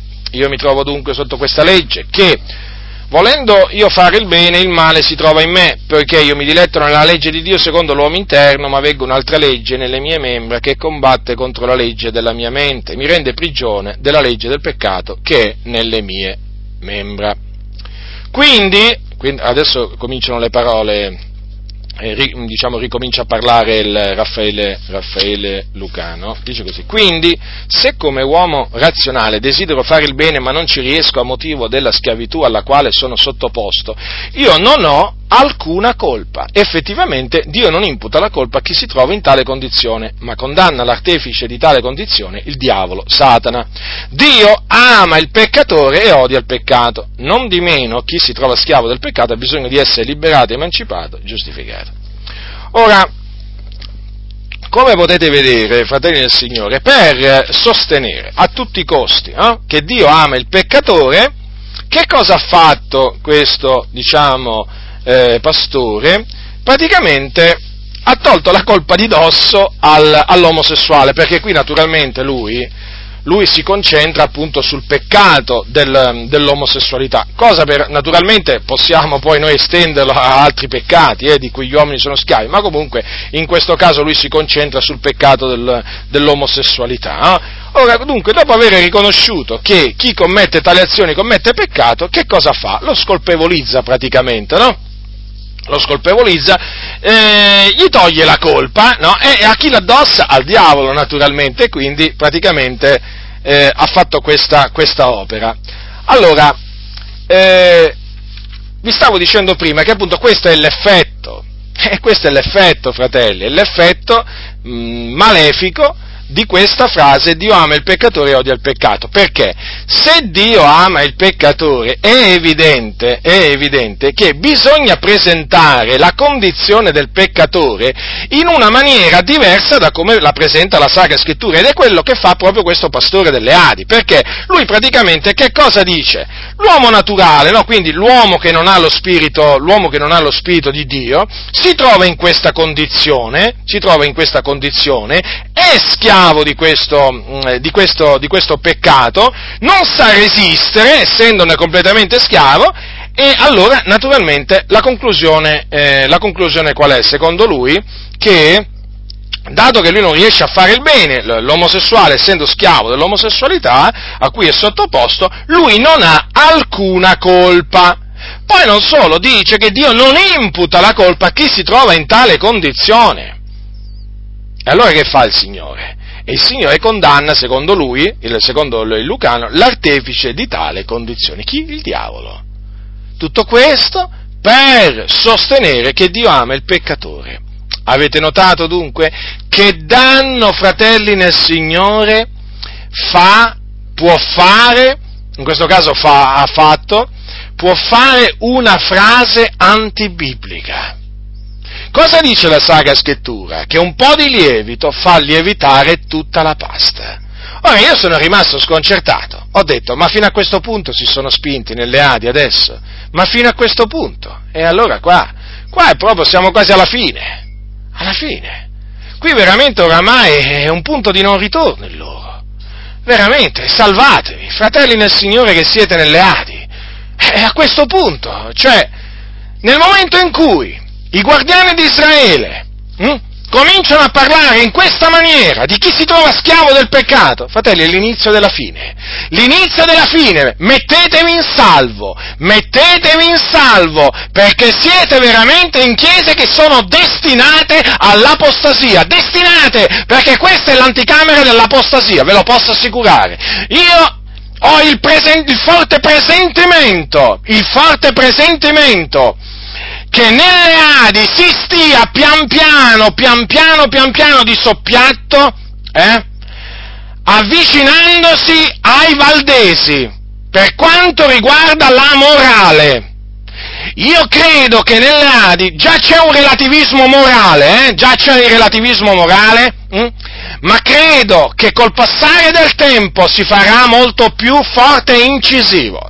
E io ammonisco tutti i fratelli che si trovano nelle Adi eh, a tendere le loro orecchie molto attentamente, perché queste dichiarazioni sono di una gravità inaudita. Prendetevi questo articolo, andate sul nostro, sul nostro sito, eh, fate la ricerca di questo articolo, eh, eh, scaricatevelo, leggetevelo, rileggetevelo, studiatelo, ristudiatelo, state molto attenti perché queste dichiarazioni sono gravissime, tra le più gravi, tra le più gravi che abbiano fatto pastori delle Adi perché naturalmente diciamo, ci sono cose più gravi e cose meno gravi. Questa la ritengo tra le più gravi in assoluto che si possono fare, perché il messaggio è chiaro. L'omosessuale, in questo caso prendiamo l'omosessuale, l'omosessuale non ha alcuna colpa. E Dio non gli imputa la colpa a lui che si trova in tale condizione, perché condanna il diavolo. Allora, per confutare naturalmente queste asserzioni, dobbiamo cominciare a dire che, che cos'è il peccato? Ora, il peccato è la violazione della legge. Chi viola la legge, fratelli del Signore, si rende colpevole, colpevole davanti a Dio. Difatti, se voi prendete il Levitico, la legge è buona, eh, se uno la usa legittimamente, dice, dice l'Apostolo Paolo, quindi noi prendiamo la legge per usarla legittimamente, eh, non come alcuni che la prendono per usarla illegittimamente. Eh. Allora, prendete il Levitico a capitolo 4, vorrei leggere alcuni, alcuni passaggi che riguardano appunto i sacrifici, diciamo che riguarda la legge dei sacrifici per il peccato e questo naturalmente per confermarvi che appunto chi trasgredisce la legge, eh, i comandamenti della legge è un colpevole davanti al Signore. Dal versetto 27 leggerò alcuni versetti. Allora, se qualcuno del popolo del paese peccherà per errore e farà alcuna delle cose che l'Eterno ha vietato di fare, rendendosi così colpevole, quando il peccato che ha commesso gli sarà fatto conoscere, dovrà menare come sua offerta una capra, una femmina senza difetto per il peccato che ha commesso. Poserà la mano sulla testa del sacrificio per il peccato e sgozzerà il sacrificio per il peccato nel luogo dove si sgozzano gli olocausti. Poi il sacerdote prenderà col suo dito del sangue della capra e lo metterà sui corni dell'altare dell'olocausto e spanderà tutto il sangue della capra dell'altare e torrà tutto il grasso dalla capra come ha tolto il grasso dal sacrificio di azione di grazie e il sacerdote lo farà fumare sull'altare come un savo d'oro all'Eterno, così il sacerdote farà l'espiazione per quel tale e gli sarà perdonato. Quello eh, diciamo che vorrei farvi notare è che Qua il Signore parla appunto di un singolo, di qualcuno tra il popolo che pecca per errore, eh, facendo qualcosa che il Signore ha vietato di fare, e cosa dice la Sacra Scrittura? Rendendosi così colpevole. Notate, eh? Si parla di qualcuno che ha commesso un peccato e che si rende colpevole agli occhi del Signore. Difatti deve offrire appunto un sacrificio per il peccato quindi si rende colpevole davanti al Signore. Ha una colpa, ha una colpa, questo è quello che dice la Sacra Scrittura, fratelli. Ma d'altronde Giacomo, fratello del Signore, non ha forse confermato la stessa cosa? Cioè che chi trasgredisce la legge è colpevole, quindi ha colpa, altro che non ha colpa, altro che non ha colpa. Ma quale, ma quale Bibbia leggono costoro? No, ormai non si deve dire più quale Bibbia leggono, bisogna dire se la Bibbia la leggono, bisogna domandarsi, ma la Bibbia la leggono? Io credo che molti pastori, a prescindere che sono adi, non adi, non la leggono la Bibbia, non la leggono, non la leggono, non la leggono, perché se la leggessero, fratelli del Signore, non, ma non potrebbero dire queste cose. Ora, dice così eh, Giacomo, Ascoltate che cosa dice Giacomo, fratello del Signore, poiché, capitolo 2, versetto 10, dal versetto 10, poiché chiunque avrà osservato tutta la legge avrà fallito in un solo punto, si rende colpevole su tutti i punti. Poiché colui che ha detto non commettere adulterio ha detto anche non uccidere, ora se tu non commetti adulterio ma uccidi, sei diventato trasgressore della legge. Notate, fratello del Signore, cosa dice? Che chi trasgredisce un solo punto, diciamo, nella legge, avrà fallito, si rende colpevole su tutti i punti quindi è colpevole. Quindi l'omosessuale pecca contro la legge, pecca contro la legge, trasgredisce la legge perché? Perché viola comandamento, un comandamento ben preciso del Signore che è scritto nel Levitico al capitolo 18, leggiamolo, leggiamolo perché appunto questa è la legge di Dio, dice così, non avrai con un uomo relazioni carnali come si hanno con una donna, è cosa abominevole. Eh allora, Qui il Signore lo dice chiaramente, è un comando. Allora, cosa fa si, mh, mm, l'uomo che si accoppia con un altro uomo? Pecca, viola la legge e quindi è colpevole. E quindi il Dio gli imputa Dio gli imputa il peccato, Dio gli imputa la colpa, fratelli nel Signore. Ma d'altronde non potrebbe essere altrimenti, perché il Signore ha detto, e non solo gli imputa la colpa, lo punisce pure per le sue colpe. Perché la Bibbia dice anche che il Signore non lascia impunito il colpevole, o come dice in un altro posto, non tiene il colpevole per innocente. E chi è il colpevole? Chi è il colpevole? Chi ha colpa. E chi ha colpa? Chi trasgredisce la legge di Dio. Quindi l'affermazione appunto che chi si trova in tale condizione non ha alcuna colpa, ma, ma vi rendete conto? Ma vi rendete conto di quale gravità? Eh, quanto è grave? Quanto è grave? Poi Dio non imputa la colpa. Ma io vorrei dire, ma se Dio non imputa la colpa a chi si trova in tale condizione, mm, io vorrei veramente vorrei veramente sapere come mai il Signore ha punito Sodoma e Gomorra con fuoco e lo zolfo dal cielo, riducendo veramente quelle città in, in, in, cenere. Io vorrei sapere come fa il Signore a mandare gli omosessuali all'inferno se non gli imputa, non gli imputa la colpa. Ma come fa? Effettivamente, dice questo pastore, Dio non imputa la colpa a chi si trova in tale condizione. Ma è sconcertante.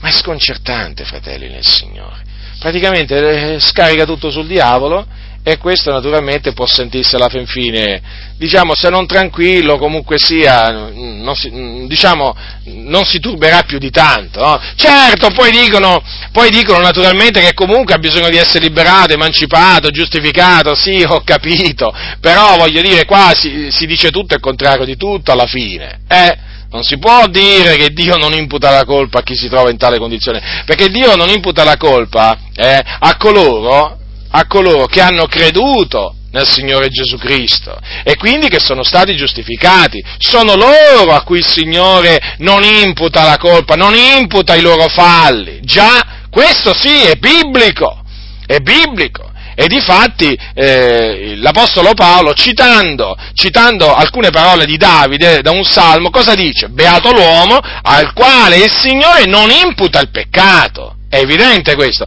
Ma chi è questo uomo beato a cui il Signore non imputa il peccato? Eh? Colui naturalmente che crede, che crede in colui che giustifica l'empio. Ma lì, per quanto riguarda l'empio che vive nell'empietà, è evidente invece che Dio gli imputa la colpa, Dio gli imputa il peccato e ne è sotto la condanna, l'ira di Dio è sopra di lui, se quello morisse in quella situazione, in quella condizione va all'inferno. Altro che dire che Dio condanna il diavolo, Dio condanna anche chi è colpevole, chi è, ma d'altronde loro non possono, non possono parlare in questi termini, se no le anime scappano. E già, fratelli, perché voi dovete sapere che il linguaggio duro non viene usato da molti pulpiti, eh? ma per linguaggio duro io che cosa intendo? Il linguaggio biblico, perché il linguaggio biblico è duro, fratelli nel Signore, il linguaggio di Dio è un linguaggio duro. Quando il Signore, quando il Signore affronta gli empi, quando il Signore affronta l'empietà, ma voi potete prendere dalla Genesi, dalla Genesi all'Apocalisse, usa un linguaggio duro, chiaro, netto. Eh, ma se viene usato questo linguaggio, le anime scappano, le anime scappano e poi cosa cominceranno a dire le persone? Ma allora, i peccatori, eh? I peccatori, perché qui naturalmente noi stiamo parlando dei peccatori, di quelli che ancora non si sono convertiti. Ma allora Dio non mi ama, perché parla così quel pastore? Ma come? Ma allora Dio non mi ama? E allora, se Dio non lo ama, quello scappa, non va più al culto. E allora loro, siccome che vogliono, voglio dire, vogliono tenere le persone al culto a scapito della parola del Signore, tutti questi che dicono ama il peccatore, allora non gli possono parlare con il linguaggio che usa Dio nella parola del Signore, lo devono edulcorare, lo devono modificare, lo devono manipolare, lo devono addolcire, lo devono annacquare. Ecco perché le predicazioni di evangelizzazione in particolare sono predicazioni tutte annacquate, vino annacquato tu, se tu prendi un, se tu prendi diciamo, eh, del vino e ci metti dentro dell'acqua, è evidente che il vino annacquato ha un altro sapore, è evidente questo, no? Eh, queste predicazioni annacquate eh, perdono sapore, sono insipide, sono insipide, sono noiose, si vede, si vede proprio, si, si avverte nello spirito, d'altronde, come dice la Sacra Scrittura, che come il palato assapora le vivande, così l'orecchio giudica dei discorsi. Eh già, quando voi assaggiate qualche cosa che è senza sale, dite questo è senza sale, qui manca il sale. Ecco, così fa l'orecchio del giusto quando ascolta una predicazione, che poi sia un insegnamento, un'evangelizzazione, ma manca, eh, manca il sale, manca il sale, hm? o mancano i termini biblici, i termini biblici, attenzione, qua non ci stiamo inventando niente, i verbi che usa il Signore, quando mancano quei verbi, gli aggettivi, i sostantivi, no? E allora è evidente, quando cominciano a mancarne tanti, uno dice qui, qui manca qualcosa, l'orecchio subito dice qui manca qualcosa. Ma è normale questo, è normale. Allora vi stavo dicendo, vi stavo dicendo naturalmente che questo è, questo è, un linguaggio anacquato per far piacere agli uomini, no? per far piacere agli empi. Allora, considerate voi, gli empi, gli empi, un empio capita su questo sito della chiesa di Cornaredo, della chiesa di Cornaredo di Milano, no? legge queste parole, ma io mi metto al posto dell'empio, no? al posto dell'omosessuale in questo momento, dice, legge queste parole, se come uomo razionale desidero fare il bene ma non ci riesco a motivo della schiavitù alla quale sono sottoposto, io non ho colpa alcuna. Oh, voglio dire, meglio di così. Poi dico, effettivamente Dio non imputa la colpa a chi si trova in tale condizione. Oh, hai visto? Che bella notizia, Dio non mi imputa la colpa. E certo, così dice l'omosessuale in cuor suo, no? Ma chi fa? Che fa il Signore? Condanna l'artefice di tale condizione. E chi è? Il diavolo. Ah, allora sto a posto. Sto a posto, il Signore, il Signore, vedi, condanna il diavolo, non condanna me. Quindi, insomma, eh, allora capite, fratelli nel Signore, perché qui bisogna pure mettersi al posto di quelle persone empie che leggono questi messaggi.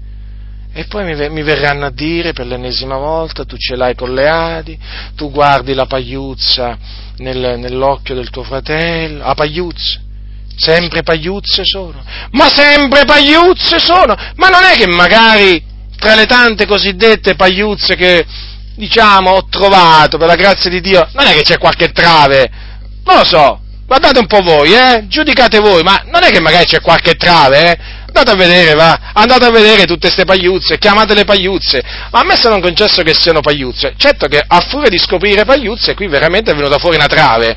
Praticamente con tutte queste pagliuzze, come le chiamate voi, avete visto qua che, che trave veramente che è venuta fuori. E insomma, rimuovetela sta trave, va, usando un linguaggio umile, dai, usa, un, rimuovetela la, la, trave, perché qui, insomma, fuori di pagliuzze, ancora ne devono arrivare di pagliuzze, come le chiamate voi, eh? Non è finita, piacendo al Signore, sempre piacendo a Lui arriveranno altre pagliuzze, eh, come le chiamate voi. Voi oramai, cioè voglio dire, eh, le menzogne sono pagliuzze, cosa vuoi che sia, fratello? Ma certo, Anania e Saffira morirono per una pagliuzza.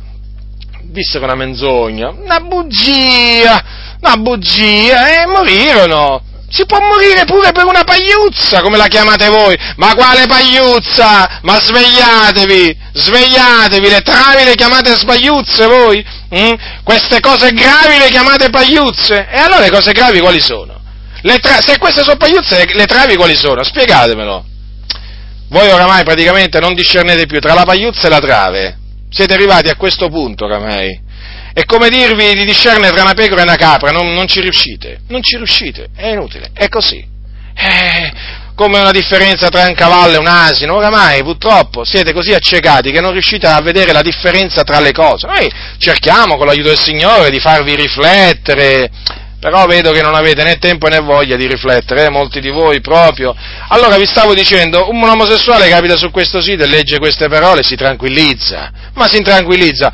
Poi poi, se legge le altre parole appunto in cui il fuoco dell'inferno è allegorico, quindi non esiste vero fuoco, ma quello veramente non è che se la passerà poi così male l'omosessuale che legge queste parole che non si vuole convertire. Dice, hai capito? Vabbè, Dio dice, Dio condanna il, il, il, il, diavolo, poi, beh, anche se io non mi converto, vado in perdizione, però qua mi dicono che il fuoco all'inferno non c'è, e quindi voglio dire, alla fine non è che se la passerà così male, eh, nell'aldilà, eh questo naturalmente in base alla vostra teologia, eh, pastori delle Adi, ma in base a quello che dice la Sacra Scrittura se la passerà molto male l'omosessuale, sia di qua che di là. Di qua perché verrà colpito dal Signore con dei giudizi, perché il Signore gli farà mietere, gli farà mietere dalla carne distruzione, eh, corruzione. Lo giudicherà duramente, perché il Signore punisce l'empio il Dio lo punisce e poi nell'aldilà lo punirà mandandolo nel fuoco. Ma naturalmente voi vi guardate dall'avvertire l'empio in questi termini, se no l'empio scappa dalle vostre comunità. Ma poi voglio dire un'altra cosa, ma che c'entrano le parole di Paolo ai Romani? E applicarle alla condizione del peccatore che vive lontano del Signore. Ma lì Paolo al capitolo 7 dei Romani sta parlando ai santi, sta parlando della sua lotta contro il peccato, della sua lotta come credente in Cristo Gesù, come figliolo di Dio, come persona rigenerata. Ma che prendete quelle parole e le applicate alla condizione, alla condizione di un peccatore? Ma è assurdo. E poi voi siete quelli che che dite che, eh, diciamo, ci accusate di prendere il testo fuori dal contesto e di farne un pretesto, ma esaminatevi, ma esaminatevi, perché se c'è qualcuno qua che sta prendendo il testo fuori dal contesto e ne sta facendo un pretesto, guardate che siete proprio voi. E questo vostro pastore ne ha dato proprio esempio molto chiaro di questo modo d'agire, perché qui ha estrapolato delle parole che riguardano i credenti, i santi, i santi. Ma chi scriveva l'Apostolo Paolo? Ma chi scriveva agli empi o ai santi? Agli empi o ai giusti? Scriveva ai giusti. E lui parlava di se stesso, della sua lotta da credente contro il peccato, della sua lotta interiore. Voi che avete fatto? Avete preso queste parole che riguardano il credente e le avete applicate alla condizione del non credente. Ma il discorso il discorso è questo, che oltre a ciò avete, avete, veramente tolto la colpa al peccatore, proprio, state facendo proprio dei danni enormi, proprio danno sopra danno, state andando proprio di danno in danno, state veramente andando di male in peggio. Io vi avverto, fratelli, ascoltate, ascoltate, ascoltate, io vi avverto, vi ammonisco, ma per il vostro bene, ma tornate indietro ma tornate indietro veramente, tornate sui vostri passi, ma mettetevi veramente a camminare sulle vie diritte, ma attenetevi alla parola di Dio, ma non alla filosofia, alla parola del Signore, tornate alla parola di Dio, da cui vi siete allontanati. Ah, ma tu ci accusi? Certo, vi accuso! È come se vi accuso, ma vi accuso giustamente. Non vi sto lanciando un'accusa ingiusta. Voi vi siete allontanati dalla parola del Signore e dovete tornare ad essa. Quindi, vedete, eh, le, cose, le, cose sono veramente...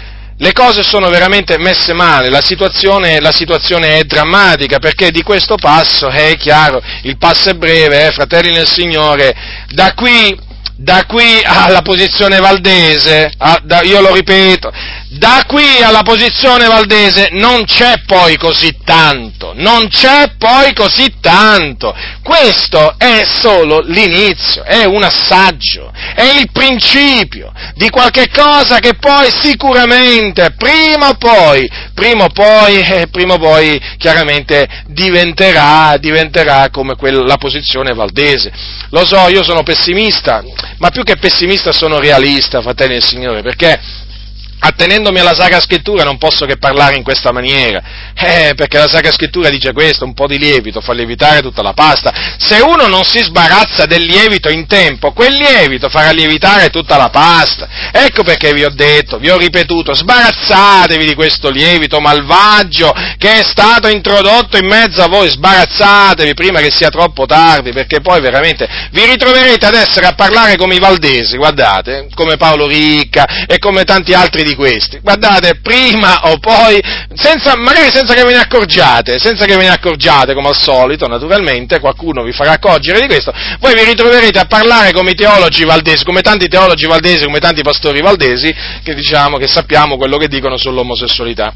Quindi, fratelli nel Signore, badate molto bene e rigettate appunto questo, questo, diciamo, questi ragionamenti che sono ragionamenti vani, ma io voglio dire, ma io voglio dire, ma perché Stefano, mi viene in mente Stefano, prima di morire, no? mentre diciamo, voi, voi, vi ricordate, Stefano fu lapidato, ma perché disse, Signore, non imputare loro questo peccato? Ma perché lo disse questo a, quei, a quegli omicidi? Perché sapeva che il Signore imputa i peccati ai colpevoli. È come se gli imputa la colpa e gliela fa pure pagare poi. Però vedete, Stefano eh, ebbe, quella, ebbe quella preghiera veramente eh, particolare, quella invocazione particolare, che anche, diciamo, eh, fa, comprendere, no? fa comprendere implicitamente come Dio imputa, imputa la colpa, imputa il peccato a chi ne è schiavo. Il fatto che il peccatore sia schiavo del peccato, perché Gesù dice chi commette il peccato è schiavo del peccato, ma non è che lo metta a riparo dalla condanna di Dio, eh? attenzione, eh?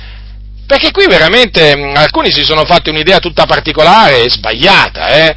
E il Signore gli continua a imputare il, il, peccato, lui è colpevole, è colpevole. Certo, voi direte, ma allora il diavolo non ha una misura di colpa. Certo che il diavolo ha la sua misura di colpa perché è seduttore di tutto il mondo. Però vi vorrei ricordare che quando Caino, quando Caino uccise il suo fratello Abele, sapete cosa dice la Bibbia? La Bibbia dice non facciamo come Caino che era dal maligno e uccise il suo fratello. Chi è che uccise, suo, eh, chi è che uccise Abele? Lo uccise il diavolo o Caino? Lo uccise Caino. E voglio dire, la colpa di chi fu? Di chi fu la colpa? A chi il Signore veramente imputò la colpa a Caino? Infatti lo punì. Eh? Non è che perché, non è che perché il, il, diciamo, il diavolo tramite il peccato riuscì diciamo, a eh, dire, avere il sopravvento su eh, Caino, Caino poi fu esentato dalla colpa, no? perché noi sappiamo che il Signore lo giudicò, lo giudicò severamente, e così è anche, è anche con gli omosessuali. Cioè il fatto che loro sono schiavi dell'omosessualità, il, il, il, fatto che diciamo non riescono da loro stessi a uscire da questa condizione, capito? Non è che li mette a riparo dalla condanna di Dio, non è che li esenta da colpe, nella maniera più assoluta, hanno colpa, sono colpevoli davanti al Signore, Dio li tiene per colpevoli eh, e se non si ravvedono Dio li punirà in quanto sono colpevoli. Capito? Certo, il diavolo li ha sedotti, si possono dire queste cose, ma loro che sono rimasti sedotti hanno la loro colpa. Qui non possiamo, eh, diciamo, togliere la colpa a chi viene sedotto, a chi viene, diciamo, eh, sopraffatto dal nemico, a chi, a chi diciamo, è, è schiavo del peccato. Non possiamo togliergli la colpa perché la colpa ce l'ha e poi come si fa a dire Dio non imputa? Addirittura adesso si, diciamo, si fa passare Dio per, per, un Dio che non imputa la colpa a chi si trova in tale condizione. Ma allora a questo punto, se Dio non imputa la colpa all'omosessuale, allora Dio non imputa la colpa nemmeno ai pedofili, nemmeno agli omicidi, nemmeno agli adulteri, nemmeno, nemmeno agli, ai, ai, ai, fornicatori, ma veramente ai ladri, ai bestemmiatori. Beh, a questo punto è più forte di loro. Chi bestemmia ti dirà, ma è più forte di me, io devo devo bestemmiare ogni tanto il Dio. Allora cosa gli andate a dire ai bestemmiatori? Eh, cosa andate a dire di loro? Che il Dio non imputa la colpa a chi, si, a chi, bestemmia, a chi bestemmia il suo santo nome? O ai ladri, ci sono persone che rubano e dicono non posso fare a meno di rubare. Eh? Eh, voglio dire, voi che fate? Ma Dio non imputa la colpa a chi si trova in tale condizione, lui non può fare a meno, lui è schiavo, lui è schiavo di questa forza così forte, non può fare a meno perché che c'entra? Ma che c'entra? E così naturalmente possiamo allungare la lista. Allora, allora a questo punto mi viene di pensare che agli idolatri, eh, agli idolatri, sempre che li chiamate idolatri, perché qui ancora, sapete, siccome che voi non volete fare polemica, con i cattolici romani, vabbè comunque penso che li chiamate idolatri, va? Comunque li, li riteniate ancora credo che riusciate, riusciate diciamo, a discernere almeno, mi pare che ancora Uh, mi pare che ancora comprendiate che quando uno si prostra davanti a una statua e la venera o l'adora è un idolatra. Allora voi all'idolatra, eh, all'idolatra della Chiesa Cattolica Romana che si va a prostrare davanti a statua di Padre Pio, cioè che cosa gli andate a dire? Ma Dio non imputa la colpa a chi si trova in tale condizione, è più forte di lui, lui non può farne a meno, non può adorare Dio in spirito e verità perché è schiavo dell'idolatria. Gli andate a dire così? Gli andate a dire così, quindi non ha colpa alcuna. No, non si può parlare così, perché tutto ciò veramente porta un discredito alla parola del Signore. Ma, ma, porta un discredito veramente enorme, enorme. Io spero veramente che innanzitutto questo Raffaele Lucano se ne renda conto, spero nel Signore, veramente, che veramente tolga quell'articolo o lo modifichi, faccia qualcosa perché è veramente di una gravità eh, cioè, tremenda, una gravità tremenda. Certo, perché vi stavo dicendo, a questo punto, se, se, uno parla così dell'omosessuale, allora deve parlare così anche di tanti altri peccatori che si trovano in, in, una, in, una, in, una condizione simile. Eh no, fratelli, non si può parlare così. E tutto questo perché? Perché naturalmente devono difendere che Dio ama il peccatore. Vedete, quindi non gli possono parlare come dovrebbero parlare, come si deve parlare al peccatore. Ecco perché questi ragionamenti, ecco perché questi ragionamenti. Quindi vani, perversi, vedete fratelli, e tutto questo naturalmente ha una, una conseguenza enorme, fratelli, negativa sulla presentazione dell'Evangelo, perché eh, voi dovete capire questo, uno che, diciamo, eh, un pastore, no?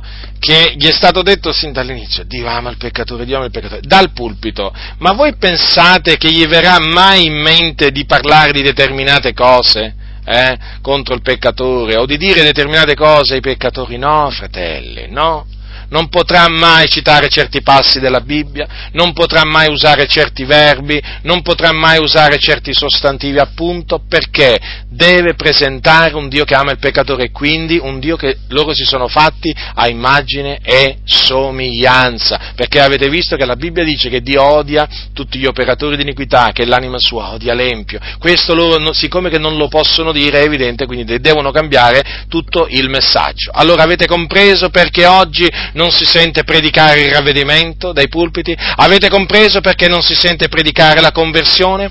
Avete compreso perché non si sente predicare in maniera chiara e netta contro l'omosessualità, contro l'adulterio, la fornicazione, contro diciamo, il ladrocinio, contro il bestemmiare, contro l'ubriachezza e contro diciamo, l'idolatria? Proprio avete compreso perché non c'è questo parlare netto, chiaro?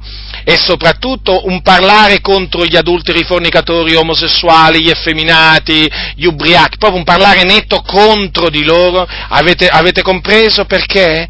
Perché si sono fatti l'idea che Dio ama il peccatore e se lo ama tu non puoi parlare contro il peccatore, o, diciamo usando termini che potre, eh, diciamo, o verbi, sostantivi, che, diciamo, a, a cui sentire lui si potrebbe offendere, comprendete? Già, Riflettete, fratelli, perché guardate, quando vi diciamo che un po' di lievito fa lievitare tutta la pasta, ve lo diciamo perché sta scritto ed è così.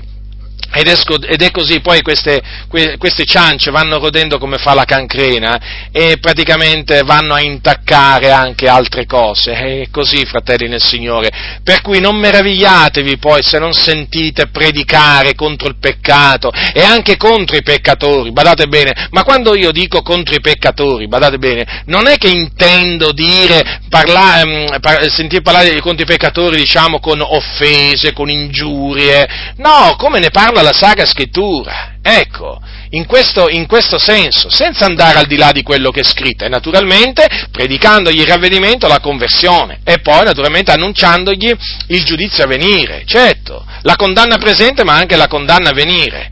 Eh, questo io, questo io voglio dire. Ma non c'è questo, non c'è questo. Come vi ho detto altre volte, oramai in tanti locali di culto si fanno fare gli applausi. Date un caldo benvenuto a quelli che sono qui per la prima volta. Ai peccatori oramai gli si fa l'applausino, no? Per farli sentire bene. E poi durante la predicazione, la solita predicazione, diciamo, eh, piena di miele, piena di, piena di lusinghe, alla fine della quale ti dicono accetta Gesù, Gesù entrerà nel tuo cuore, ti darà pace, ti perdonerà, però alla fine gli viene nascosto nascosto praticamente gli viene nascosto proprio mm, praticamente quasi tutto il messaggio che devono, che devono, sentire. Avete compreso dunque quanto è dannoso, quanti danni ha provocato questa, mm, questa dichiarazione Dio ama il peccatore? Mm? Eh, fratelli e sorelle, riflettete, riflettete perché guardate che di questo passo, di questo passo, fratelli, eh, le cose andranno di male in peggio, andranno peggiore, peggiorando.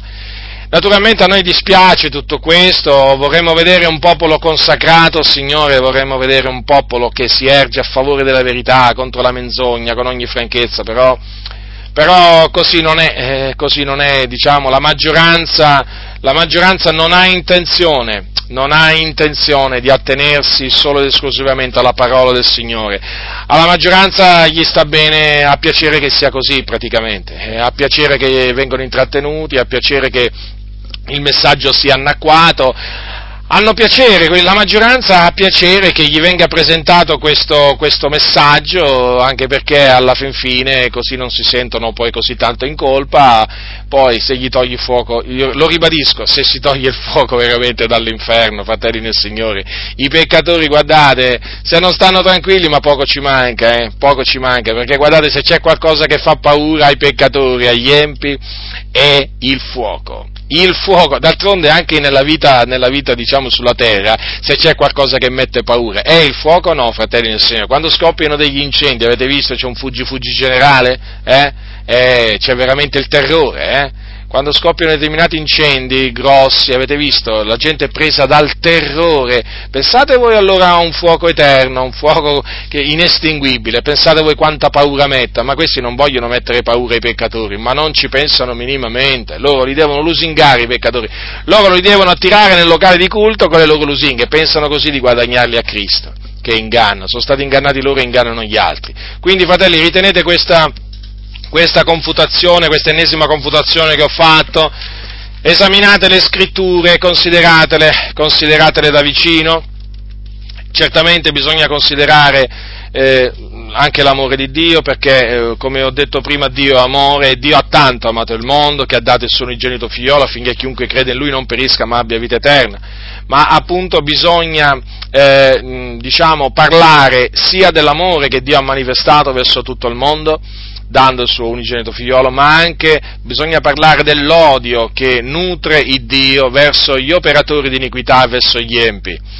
Ed è solo, eh, diciamo, quando si coniugano queste due cose, allora si presenta il messaggio, il messaggio giusto. Quindi da un lato l'amore di Dio, ma dall'altro anche l'amore di Dio verso tutto il mondo e il, dall'altro il, l'odio di Dio verso gli empi, gli operatori di iniquità. E naturalmente il fatto che ci sia scritto affinché chiunque crede lui non perisca, questo fa capire che chi ancora non ha creduto è sulla via della perdizione e, ed essendo sulla via della perdizione l'ira di Dio riposa su di lui, perché è un empio, è un peccatore e ha bisogno di ravvedersi e di credere nel Signore Gesù Cristo.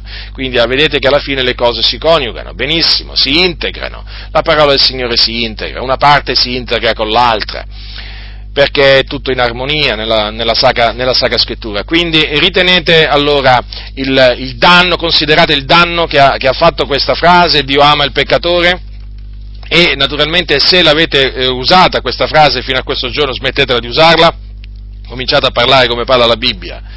E naturalmente questo vi, vi attirerà inimicizie, vi attirerà odio, offese, insulti. Siamo sempre alle solite, come vi ho detto prima, Paolo diceva ai santi ai santi della Galazia sono diventato vostro nemico dicendo, dicendovi la verità, eh, voglio dire, se sono diventato vostro nemico, pazienza, sopporteremo, sopporteremo per amore della verità e per amore del Signore altre, altre ingiurie, altre offese, però dobbiamo dire la verità, non mezze verità, la verità, la verità che rende liberi, sì, perché Gesù disse conoscerete la verità e la verità vi renderà liberi.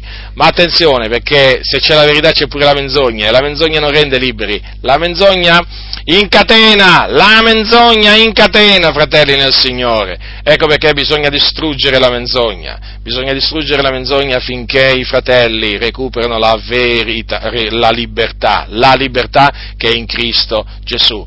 Quindi massima attenzione, fratelli nel Signore, massima attenzione Attenzione perché le cose stanno degenerando un po' in tutte le denominazioni evangeliche, comprese quelle, quelle pentecostali, e oramai c'è un coccolamento dei peccatori generale, oramai dal pulpito i peccatori vengono coccolati, più o meno vengono coccolati quasi tutti, gli viene presentato un messaggio anacquato, eh, gli, viene, gli vengono nascoste tante cose, perché proprio eh, deve essere a tutti i costi presentato il messaggio falso che Dio ama il peccatore. No, cominciate a dire invece che Dio odia i peccatori, gli empi, gli operatori di iniquità e che Dio comanda che essi si ravvedano e si convertano al Signore Gesù Cristo affinché di essere perdonati da tutti i loro peccati. Se non faranno così, quello che li aspetta immediatamente dopo la morte è il fuoco dell'inferno e poi nel giorno del giudizio, quando risorgeranno, il, lo stagno ardente di fuoco e di zolfo, dove saranno gettati anima e corpo e dove saranno tormentati